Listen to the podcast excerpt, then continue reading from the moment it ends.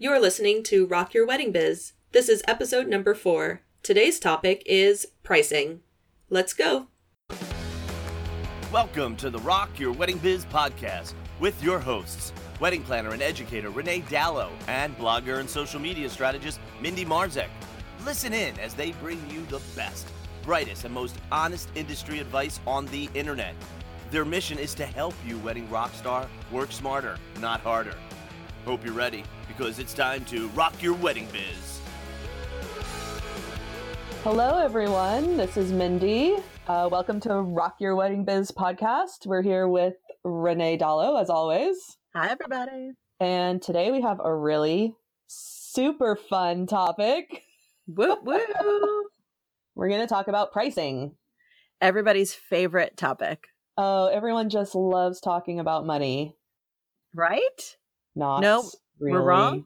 All right. Well, just us. Just us, I guess. well, it's funny. Everyone feels awkward about talking about pricing, but in our Tuesdays Together meetings every month, no matter what the topic, we end up talking about pricing. yeah. So there's a real need for it, I think. I think, and I I'm one of those people who's an open book. Like I do an income report on my blog uh, for my blogging revenue, and I've been doing it for years because when I first started blogging, I didn't know what was happening. I didn't know how people made money. I didn't know how much money I was supposed to be making or supposed to be charging, and so I turned to other people's income reports. And they were really helpful for me. So I figured, well, if other people are going to do it and I'm going to benefit from it, then I'll, you know, give back to the blogging community and do my own. So I've always been an open book about pricing and, you know, sharing what I charge and sharing my revenue intake. And I wish that more people in all self employed industries were more like that. I love your blogging income reports. And I'm not even a blogger anymore. I just think it's A, it's so transparent of you to do it. It's also so fascinating in the different ways that you make money because you're not just relying on one income stream. Yeah, and I most bloggers don't. And um, don't worry, this isn't going to be an episode all about blogging, but I just I, I'm I I'm really I really love the way that some people in the blogging community are very transparent about how they make money. And I've definitely had bloggers who've come up to me and said, "Hey, I learned about this company, this advertising company, this affiliate company through your report, and now I'm signed up for them, and they're great to work with." And that makes me happy. I feel like there's enough to go around. Yeah, and I actually signed up for affiliates from uh from one of your income reports. I mean, years ago, but still I was like, "Oh, that I could actually do that for my clients. Like I could be an affiliate for Oh, that stationery company or that uh, you know, bridesmaid dress rental company." And so it's been great for me as well. Oh, that's So good to hear. you. Yeah. Well, you're welcome. Good night, Thanks, everybody. And we're done. No.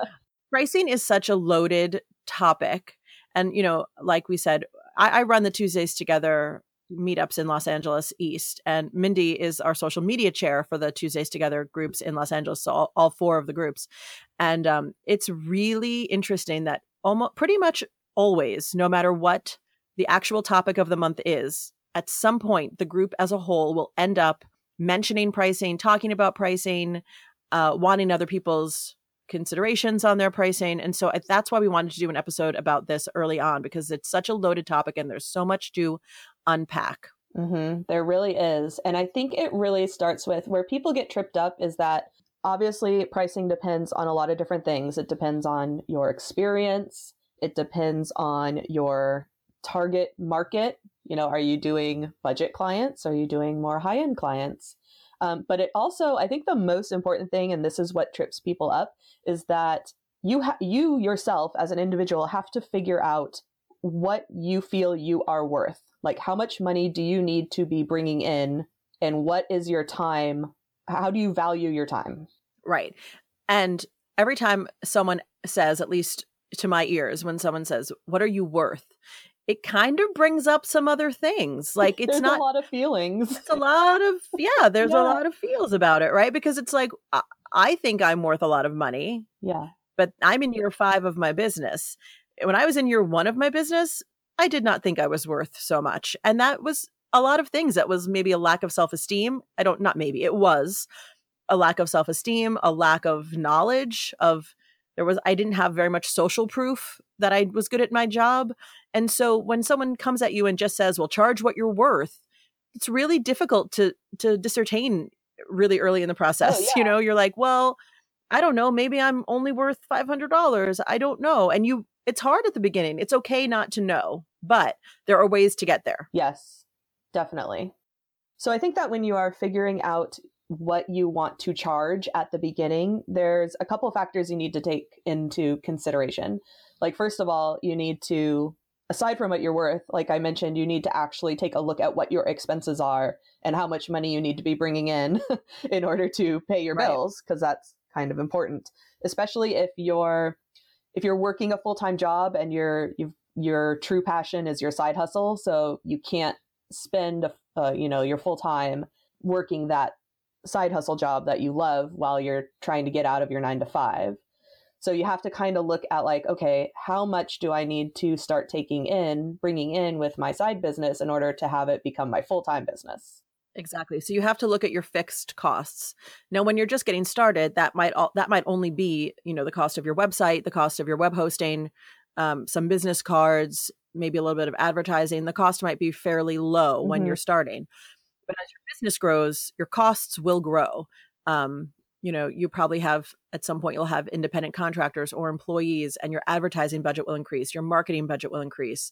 Um, just the supplies that you need probably will all go up Mhm. at least this has all been true for me. I started using a client management system. That's another payment. All these things that make your life easier, all the technology, all the little payments that add up every month, you have to account for all those things. And that that becomes the fixed cost of doing business. If you're not at least meeting the fixed cost of doing business, then you actually don't have a business. What you have is a very expensive hobby. i love that that's so true It's true. yeah It's very true. That's the first thing I tell everyone to look at when they're trying to determine pricing. Yes, yes, sit with yourself and figure out what do you think you're worth, but but then take that put that aside. Put your feelings aside and look at the hard numbers. My good Mhm. friend Kristen Kaplan, uh, Kristen's a wedding planner in Nashville. She's also a wedding business educator, and she is uh, she's kind of the the guru of pricing for the wedding industry. She has a, a workbook called Pricing for Profit oh. and it literally breaks it down for you exactly what we're talking about she says list out your fixed costs right? List them all out and and dig deep right? Go back to your bank statement especially if you've been in business for a while. All those little things add up like your little Planoly 10 bucks a month all those little things right? That's a fixed Mhm. cost. The, i mean your the things you buy at staples ink paper those are fixed costs. You can't do without them right? So Mhm. get it all on paper and it's going to probably take more than five minutes. Get it all on paper. And then you know you have to reverse engineer it. You have to say how for at least if you're in, in events in the event industry wedding industry how many events do i want to work a year what do i need to what do i need to clear to break even how Mhm. much profit do i want to make back it up right you, you don't want to work 52 weeks a year right you got to take a break in there it's somewhere Right. So you have to kind of reverse engineer it for yourself and work your way through it. And I'll tell you, the first time I did that work with Kristen in that workbook, uh, this was back in the days of Periscope.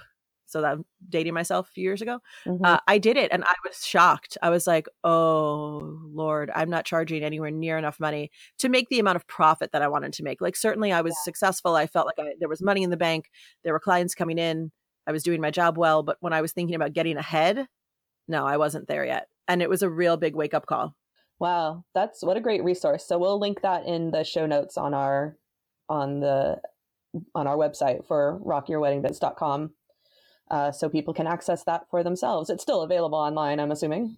Oh yeah, it's a uh, you can buy the PDFs that are just walk you through it. I Got it. believe Kristen also does like a uh, like a little course about it too. If you kind of need a little more um, assistance going through it, which I recommend. Kristen's great.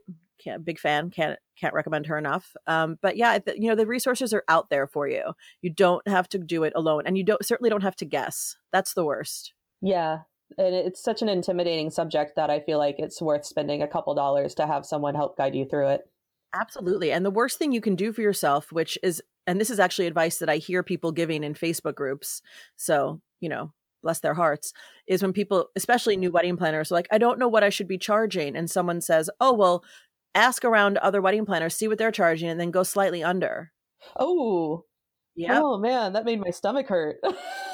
I literally just heard it today. Uh, not heard it. I read it in a Facebook group today, and I was like, no. And then immediately I was like, fast, furious fingers on the keyboard, like, no, no, no, no, no. Because here's the thing, especially if you're starting out as a wedding planner, and I say wedding planner always because that's my frame of reference, right? When you're starting out as a wedding planner, certainly you cannot be charging what the pros in your market are charging because you do not have the experience or the knowledge base or the social proof. And I get it and I I super get it. And mm-hmm. I would never tell anyone right out of the gate to start charging ten thousand dollars a wedding because you'll you'll kill yourself. mm-hmm. you won't. It will not be a successful business model for you. Mm-hmm. However, if you are brand new to the industry and you're starting from scratch, you can still charge a competitive rate for your services and not undercut everyone else in your market because that is the fast way to become the most hated person in your market, even if you live in a big market like Los Angeles, where we all are.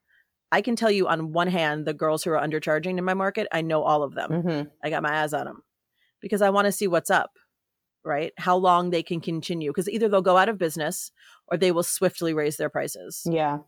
Yeah, and it's in this industry we're we're going to talk about being friends with vendors and referrals in in a different episode, but in this industry you you have to make friends. you can't make enemies. Yep. I mean, listen, the wedding industry especially is it's a people business. Yeah. It is all about people. It is about your relationships first and foremost. I know everyone wants to think it's about their couples. On some level, sure. But ultimately, once that couple is gone, the people that you work with repeatedly are your vendors, mm-hmm. are your other creative team members, and you cannot screw them. Yeah. It's kind of like being in an office with coworkers. You know, if you see someone every day from nine to five, you're not going to want to you know make enemies with those people that you have to see all the time and you're going to see the same exactly. people at weddings and events over and over again. All the same people especially and here's the thing you want to see those same people over and over because then you know they're invested in their business as well. True yeah. You know you want to keep seeing those same people everywhere. You're like oh look at this person they're working they're hustling and hopefully they're raising their prices accurate you know accurately when their experience um, level rises I actually want to talk about that for a second, if I can, um, because you you had a method when you were first starting out that I actually adopted when I launched Joy Social, where you kind of started out at a base price and then you had like a and, and you can refresh my memory, but you had like a set a set amount of events or a set amount, and then once you got those done, you would then bump up your pricing. Do you want to talk about that for a second? Yeah, sure. So I, when I started five years ago, when I started my business, I had a lot of negative money mindsets. Like looking back, I'm like, oh man, like I could really see where, you know, just where my brain was at the time. And so when I started, I definitely had the feeling of like, well, I can't charge a lot. There are people in my industry that have been doing this forever. Like, I don't want to step on any toes. And so what I decided to do, and this was five years ago, mind you. So now I would obviously be starting at a higher price because times have changed a little. But back when I started, I did my first I did my very first wedding, if I'm super honest. I'm be, my very first wedding I charged six hundred dollars for. Mm-hmm. And that is because they hired me a week before the wedding. Oh. Uh, I had just launched my business. I had literally just launched my website. So I launched my website on April 1st, and that wedding was April 7th. I launched my website. Uh, literally the next day, I got an inquiry. I was like, what is happening?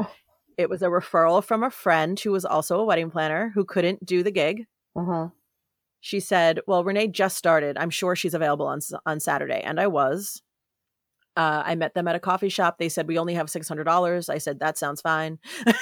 yeah, because I just was just happy to have a job. Yeah, uh, and so I was like, great, let's do it. And so that was six hundred. And then the very next wedding I booked, um, was still like a coordination, like a smaller package wedding, and I charged a thousand dollars. And I knew that I couldn't stay at a thousand because at that time most wedding planners for coordination were charging about fifteen. Yeah. So I knew I was undercutting, but I knew I couldn't stay on in that undercutting position. So what I decided to do was every three weddings I booked, I raised my price. And so I didn't actually wait to execute all the weddings because some of them were quite far in the future. I figured every three weddings i would bump my price up so i never have had my prices on my website that is a personal decision i've always made mm-hmm. um, i think that putting out your price before they understand the value is really detrimental in a service-based business people don't understand what we what i do for a living and so putting a price on a website people just go oh i can't afford it or, or i don't think it's worth that well how do they know they don't even met me mm-hmm. so I did my first wedding at 600. I did the next at a thousand. Then I bumped up to 1200. I booked three weddings at 1200. Then I bumped up to 15. And then you were on par with. And then I was on par. And I and I think it maybe took me like four months to book those weddings in between. So I wasn't below value or below the industry standard at that time for very long. Mhm. I, I was very aware of what other people were doing. But I also remember very clearly having a discussion with uh, with the wedding planner friend who had given me that first wedding, where I said to her, "Well, I'm at twelve hundred right now, and I feel like that's all I can charge." And she said, "Why?" And I said, "I don't, I don't really know." and she's like, "You need to sit with yourself and figure out why you feel like that's your ceiling, because that in no way should be your ceiling. You are going to anger people if that's your ceiling." yeah. And I was like, thank you for telling me and let me go sit with myself in a dark, quiet room and figure out why I have so many money blocks. Um, and I did, you know, and then I just thought, listen, if nobody books me at 15, then I need to get better at what I'm doing. But people did, and, and they always will. That's the thing. Yeah. Someone will always meet you where you are if you are if you're willing to put in the work and you get better at selling. You know, we can't talk about pricing really without talking about selling. And that's also another dirty word in our industry, but it's true. You have to get comfortable with selling your services. Yeah. I completely agree. And then after, you know, after that 1500 mark, I stayed there for a little bit. And then, you know, I bumped up, I think maybe it was another six weddings and I bumped up to 17 and I, I get, I'm up there, you know, I got my way up. Now I'm charging 3000 for coordination. Well, well, I call it wedding management, but other people would call it coordination. Mhm. And, and that's pretty much at the, I think I'm at the high middle of what people are charging for that in LA. Yeah. Well, after five years in the industry and five years of experience and several happy couples under your Yeah. belt, then yeah, Yeah. great. But, you know, I also feel like I'm providing 3000 or more in value. Absolutely. of course. So I- I think you always have to consider. Um, you always kind of want to over uh, under promise and over deliver, but you also want to consider that what you're giving them is valuable at that price point for the right client. Of course, there's so many things that go into pricing. You know, it's it's hard to just make a blanket statement, especially in a service based business. But that is what I'll say is that you have to kind of you have to know where you're going goal wise with the money. And Kristen's workbook again will help you see where you need to be ultimately to make the kind of money you want. Yeah. Cool. Thanks for sharing that because I remember you talking about that. And then when I launched Joy Social, I kind of had the same thing where I was like, you know, I do more of an hourly consulting. I have a couple packages, but I, I do more of an hourly, uh, I have an hourly rate. And um, I had a friend once when I was first starting out with Joy Social and trying to figure out what I should price myself. And my friend was just like, well, I wouldn't do any type of consulting for under a hundred dollars an hour. And like, it, it made my my heart drop and my stomach turn because I was just like, I don't think I could ever charge someone a hundred dollars an hour. And he's just like, Well, how long have you been blogging? How long have you been doing all this? Like, this is you have valuable information to give to people. And I was just like, I think I'll start at forty dollars an hour. Wait, can I can I ask you something? yes, please. Oh, that was a man that said that to you? It was. See? It's so easy for them and it's so hard for us. Why? Because we're conditioned to be nice and to be gentle and to and to give it all away for free. Men don't have the same problems with money that women have. I I know that's controversial. I'm just going to say it plain that I know that to be true. My husband is also a freelancer and when he makes his the deals for the work that he does, it's not wedding industry related at all, although he is co-owner of Moxie Bright. Um I hear him on the phone making his deals and he's just like this is what it's going to cost, man. And it's just plain there's no feeling about it. It is just what it is. And he and he generally like 99% of the time he gets what he wants. It's just Yeah. it's a difference in the in our culture, I think. And I I fight against it all the time. Yeah. And I think, and part of my issue is that, well, when I was working in an office, I was working for the insurance industry, I was making somewhere around uh, 30 or $35 an hour. So I just feel like, well, that's what someone else thought I was, my time was worth. And that was a, that was a decent salary. Um, I was, I was very content when I was living the single life and, and making that kind of money for myself. Uh, but for some reason, you know i don't obviously i have more expenses if i'm if my salary is paying for my office and my lighting and my heating all the things that my my insurance company but that i worked for you know they paid for all those things. I didn't have to take that out of my own pocket when i was at the office working you know what i mean? Like Yeah. so those are all things to consider when you are doing your you're calculating the type of money that you need. So of course you would charge higher than what corporate america would pay you Of course. but I still Yeah, it was hard. I'm happy to say that I have now made it to the $100 an hour mark. Yay! I finally got finally got comfortable with it, and I did the same process that you did. I, you know, I I took a couple clients at 40 an hour, and then I bumped it up. I think maybe to 50, and then maybe to 75, and then now I'm at 100. Yeah, and I think if that's what you have to do to get comfortable charging what what you should be charging, then yes, take those baby steps. You know, um, at the time, it's what felt right to me. Uh, I would still recommend it for those who are starting out. I would even recommend it for those who aren't starting out but who want to level up. Yeah. You know, if you if you want to up your pricing, I think two things have to happen. You have to get your mindset correct, what in whatever that means for you to be able to receive the higher amount of money for your services Mm-hmm. or your products. And two, you probably have to upgrade your collateral materials. And by that I mean you probably have to do a little zhuzh to your website. You probably got to get your social media game on a little stronger. You have to put yourself out there in a way that makes you seem more of an expert because people will pay top dollar for expert level Mm-hmm. things and services but if you're still positioning yourself as just someone who does this for fun or or this is just my little wedding business then you're not going to command top dollar you know mindy weiss isn't mindy weiss because she's a shy flower it's just that's not that's not how I mean, you know, Mindy's lovely. She's a lovely, lovely person, but she commands a room. She commands respect. She she knows what she's worth. Yeah, definitely. And I'm sure on day one, Mindy wasn't like that, like how she is now. I mean, maybe she, No, I'm sure she maybe she has that type of personality, and she's kind of always been been that way. But I'm sure on day one, it wasn't. She didn't just walk into a room and and charge hundred thousand dollars for a No. wedding. In fact, I know she did not because one of my clients last year, who I did a wedding for, uh, that bride was Mindy's first client, Mindy's first bat mitzvah. You're kidding. I'm not kidding. That's some kind of claim to fame. Being Some dubious.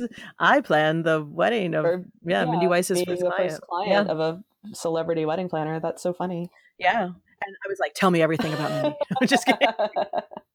I love her and I wanted to hear like what was she like when she at her first wedding. They're like, she was great. She was competent and you know what I mean? Like they were like, no, we loved her, but this isn't her kind of wedding. Like it was an at home Beverly Hills estate wedding, you know, backyard Yeah. kind of luxury, like a like a like a luxe backyard um garden party kind of wedding. I was just, you know, I was I love those clients. They I get to do a lot of events with them, so they're they're my favorite, but they do know everybody. sure. And so uh yeah. So they were like, "Oh yeah, Mindy was our, Mindy was our first wedding planner, our first event planner." that's so funny. It's a small world. Yeah. Uh, it just goes to show that, yeah, everyone has to start off somewhere um, and you got to work your way up. And that's just what it is. I want to talk a little bit about pricing strategy. I know we talked a little bit about mindset and about, but we talked a little bit about strategy with the bumping up the prices. But you know, for wedding planners, especially if I've got my planners listening, there tends to be a, um, you know, a few methods of of how we charge our clients. So there's the flat rate, which is what I employ. I I have a flat rate that I charge my all of my clients. They come to me, we do a consult. Mhm. I tell I ask them a million questions about their wedding. And at the end, because I've been doing this for so long, uh, I can pretty much determine how many hours it will take me to execute this wedding vision for them. I kind of can already know how many emails they'll probably send me and what that will look like on the day of and if I'll need extra assistance and, and all that good stuff. And then I just put together a nice package price for them that includes like a custom proposal of everything we talked about and and I just give them one price Mm-hmm. because I feel like in my mind the wedding planning or the wedding planner should be the easiest contract to sign. It should be the easiest yes. Right? I want to meet them where they are. If they tell me they don't want welcome bags and they don't want me to handle their RSVPs, fine. Then I won't put that in the proposal. Mm-hmm. And that's why I do everything custom. And I like the I personally like the flat fee because it, it's easier for me as well, you know. Now, the caveat to that is that sometimes you're wrong. sometimes things will change throughout the planning process, especially if it's a long process. And in the end, you're like, "Wow, I did a lot more work than what I what I had quoted them." Yeah. And I'm not going to lie and say that that hasn't happened to me over the years. It certainly has. I now have in my contract, or I've had it in my contract for like two years, I have a change of scope clause.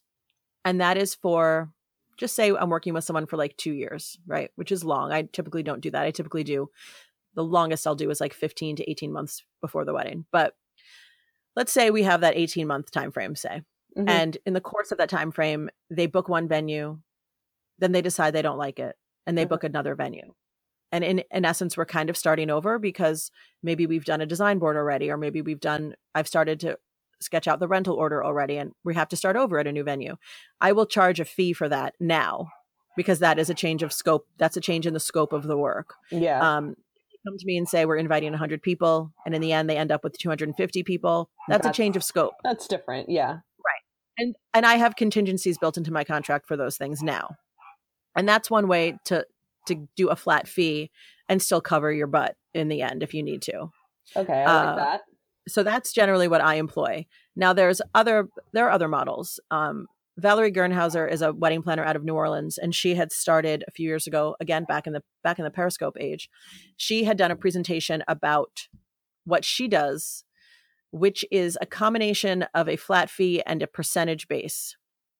And to be to be very transparent, I have not taken Valerie's course wh- where she teaches this model, but I am familiar with it enough, I think, to speak to it a little bit. What Valerie does is that she takes a flat rate percentage. I'm sorry, a flat rate for her like event management fee. So the day the day of execution, and I believe she d- charges like twenty five hundred for that. And then on top of that, she takes a design fee, and that is a percentage of the budget. So say they come in Mhm. with a hundred thousand dollar budget. I don't know if this is true, but maybe she'll take a five thousand dollar design fee. Yeah. Right. So we've got 5000 for design, 2500 for management. And then she takes a percentage, I think it's like 2%, maybe that's maybe that's wrong. Like a little percentage on every other contract that the clients sign.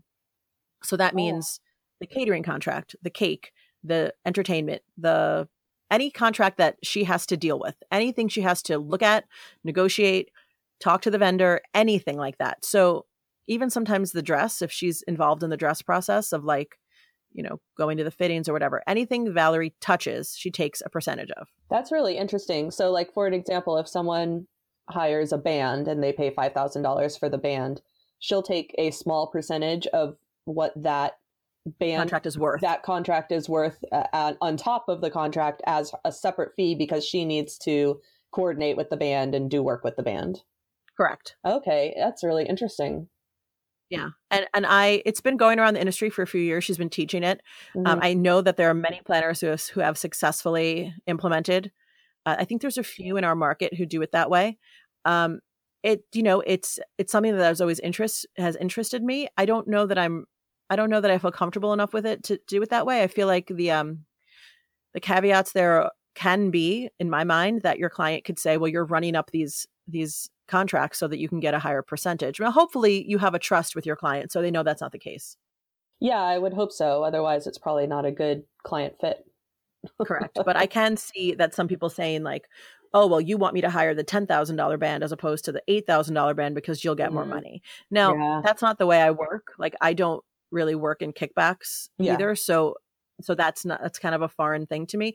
But I also feel like unless you have that down to a science, and perhaps this is something that Valerie teaches in her course. I don't want to say, you know, I don't really, I don't know what's in the course, but it seems to be a lot of paperwork, like a lot of yeah, math. I was gonna say for like from my end, it just seems like a lot to keep uh, tabs on. Yes, it does to me as well. But I do know that it has been successful for wedding planners to just make them more money because they are literally getting they're getting paid for all the actual work. Yeah, You know? it makes sense that if you have, I mean, it, it makes sense to charge more if you have to uh, deal with five other different vendors on the wedding versus just dealing directly with the couple. Yeah, I mean, there are some I did a wedding a few months ago at the Natural History Museum, and I think we had something like 14 vendors. Yeah, and it's a lot. a lot and then most you know most weddings have five or six some weddings have less so you kind of you don't really know when you get started how many people you're going to be de- working with in the end Yeah, you have an idea but you don't really know um, i will say for the for my history wedding like i was very appropriately uh, you know compensated i don't i have no uh, no qualms about that but i did at the end think oh wow there's a lot of people here yeah. Oh, this was a lot of work. this was a lot of work. this one i mean it was the, one of the highlights of the year so i'm happy totally happy to have done it but yeah i was like oh there's a lot of vendors here a lot of people calling my name on the day of yeah.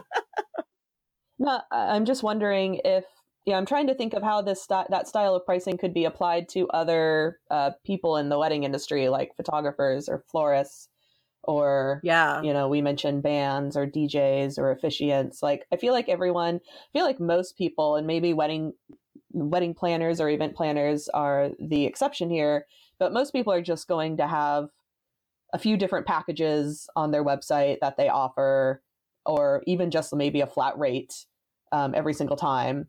And um, it obviously it seems like that's the the easiest route to go. Although sometimes you might find that you're not being at the end of the day you're, not being fairly compensated for the amount of work that you put in.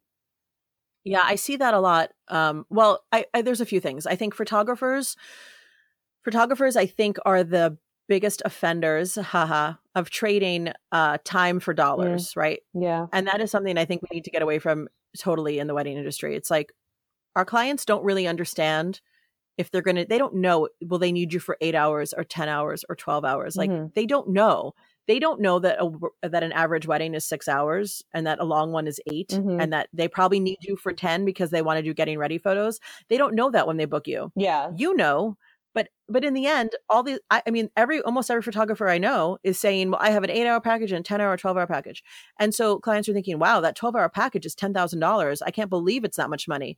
But then what what they're not telling you because it's not a, a thing that we talk about with our clients is how much work goes into that behind the scenes. Yeah, behind the scenes, and then with photographers especially, there is a lot of equipment to oh yeah purchase and expensive very equipment expensive. and it, and it's expensive to maintain it too yeah you have to maintain it you have to get it serviced you have to replace it every now mm-hmm. and then um, you have to have insurance on all of your stuff because if you drop it yes. what happens um, yes. yeah so i think photographers especially uh, it's it's one of the industries where the the public is not being properly educated on the expense that goes into being a photographer. And it drives me bonkers when i'm on a facebook page or in a facebook group and someone says i have a client and they need a photographer and their budget is $800 and there's people lining up to give these people to do this wedding. And i'm like i know. guys, stop it i know. and it it kills me too when it's a it's in the desert because yeah. I did not realize this, but I was recently told that if you do a wedding in the desert, if one grain of sand gets into the lens, everything has to be taken apart and cleaned professionally. Oh, that's same with the beach then. Yeah. Oh my gosh. One grain of sand. So photographers, up your prices. that's what, right. What up your saying. prices. Up your prices. Or you know what I think they should do? I mean, of course I can say this because I'm not a photographer. Is I would love to see photographers move to like a I know there's one photographer I worked with a few years ago. He has his day rate his day is an unlimited amount of hours. Mm. He says like I'm just gonna be there from the time you want me to the time I go home. He charges like twelve thousand dollars and that's the end. Yeah. That's it He get, you get an album, you get all the bells and whistles that you think you should get for that price point. But he doesn't like micromanage this BS about like, well, you have to do cake cutting before 10 because I'm leaving at 10. It's like he's just going to be there. And you know what? The day of, he was there until like midnight. Mm-hmm. He got photos of the couple on the dance floor during the last dance. Yeah. Now that was something that was important to them, but it's easy it's easier for him because he's getting paid what he's worth or you know his value his mm-hmm. what he needs to live mm-hmm. and he and he's not dealing with the minutia yeah, I like it. That just seems like a really easy way to go instead of going back and forth with a client trying to, you know, micromanage what the time, you know, when you're going to show up, what time you need to leave, how many hours you really need, like explaining explaining to the client, you know, and and we're talking about photography here, but this could be, eh, you know, any any type of industry where you're trying to explain to the client, this is why I'm charging what I charge, just to be like, hey, this is my rate I have the one rate, I have the one package. This is what you get. And if you if you if it's not for you, then it's not for you. Yeah.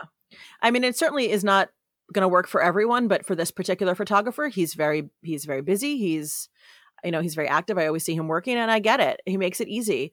You know, clients don't want to have to think too hard. Yeah. And also, let me just add this for all the wedding planners out there that are naming their packages cutesy names, like with this ring and to having to hold, your clients don't know what that means. And also, they probably don't care. Yeah. When I was booking my wedding planner, uh, she had those cutesy names. And I remember looking at it, my eyes glazing over. And then I just said to her on a call, What's the one that's like wedding coordination plus design? And she was like, that's called blah, blah, blah. And I was like, that's the one I want. I like, yeah. I could. I could not deal with the names and the deciphering, and everyone I spoke to had different cutesy names for their packages. I personally hate that. I hate it. You're confusing your clients for no reason. It's not cute. It's not making them think about it extra hard for you. It's just making it annoying. Yeah, I'm a. That's my two cents. I'm a big fan of package number one, package number two, Package Yeah, number just three. call it what it is, man. I have two packages. You want to know what they're called? Wedding planning and wedding management. Sweet and simple and to the point. That's what it is. I'm not trying to junk it up with like the silver package. No one cares. Yeah. They don't care. The platinum, it makes them feel no, it doesn't. It just confuses them. Yeah, I hear you. And I agree. Just keep it simple for the client and price what you're worth and get paid. Haha. we'll talk about how to get paid on another episode. as as a, as in like how to do contracts and how to make payment as easy as possible. yes. It is 2018. Yes, because it's uh it's ever changing with um you know payment options and how people, you know, PayPal and Venmo and whatever Yes. Bitcoin. Oh. I don't know. I did I did Bitcoin. God help us. Oh. Uh, I didn't mention the final uh, or one of the other pricing methodologies in wedding planning is that you can just do a, a percentage. Oh, yes. So you uh, you just say you're like you ask your client what their budget is if it's if it's a a solid budget. Yeah. right? And they say, okay, so we have a hundred thousand dollars, and you say, great, I'm going to take ten percent of that, and that's my fee, or twelve percent. And a lot of I know a lot of uh, high end planners do that as well. Caveat to that, obviously, is what if the budget goes up? You have to have contingency in your contract so that if the budget increases, so does your price. And a lot of times, you know, especially with a lower budget client, they don't really know in the beginning what they're going to end up spending. And a lot of times I'll tell people in the consult, like they'll explain their wedding to me or what their vision is. And I say, okay, great. Well, you said you have 50, but that wedding is 90, the one you just described to me. And they say, oh my God, that can't be true. I said, trust me, it's going to be true. In the particular case of this one client, they hired me and it absolutely was true, almost to the penny, uh, because I know what I'm doing. But also, if I were to only had charged 10% of their initial budget, then I, you know, I would have been out to dry. So yeah. So that's a good lesson.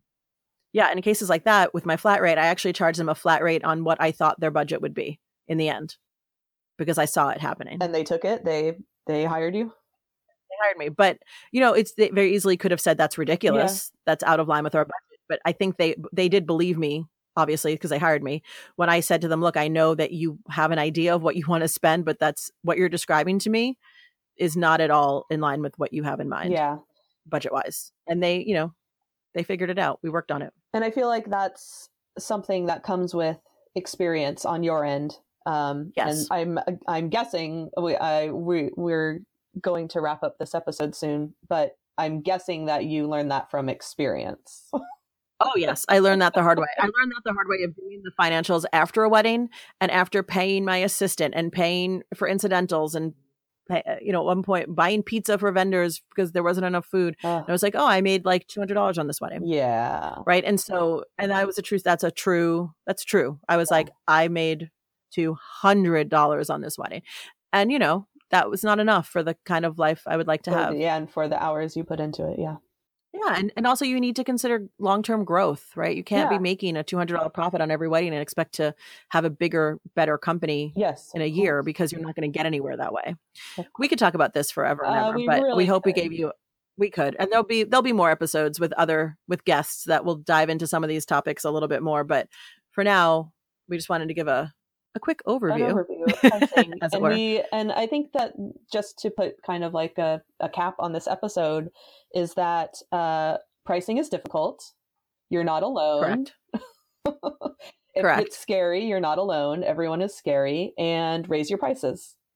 raise your prices and go to kristenkaplan.com and get her pricing workbook and at least do the work for yourself that will probably be a little bit shocking so that you understand what you should be charging Mm-hmm. To make the kind of profit and to have the kind of life you want And print that out and hang it somewhere in your office so that you can see it and remind yourself when someone tries to negotiate pricing with you. You can look at that and say, like, nope, I can't uh, pay my mortgage this next month if uh, that's the type of rate that you're going to give me. So, it's true you know the hardest thing to say is no but the easiest thing to say is no once you have your goals aligned I love that. Say that again. The hardest thing to say is no but the easiest thing to say is no once you have your bud- your goals aligned I love that so much. get your mind right and everything else will follow All right. Cool. Well, thank you so much, Renee. This was a good episode. Hopefully, we helped Thanks, you man. guys out. And if you have any questions about pricing, feel free to reach out to us. You can visit our website at rockyourweddingbiz.com, leave us a comment. Uh, find us on Instagram at Rock Your Wedding Biz and uh, let us know your thoughts. We'd love to hear from you. And we'll see you next time. See you next time, guys. Bye. Thank you for listening to Rock Your Wedding Biz. This episode is sponsored by Moxie Bright Events, wedding planning for creative couples and industry education for creative event planners. Also sponsored by Joy Social, teaching smart social media strategies for awesome business owners. You can find Renee online at moxiebrightevents.com and reneedallo.com. You can find Mindy online at joysocial.net. Jump into the show notes at rockyourweddingbiz.com and don't forget to subscribe on iTunes. Thanks for tuning in, and we'll see you next time on Rock Your Wedding Biz.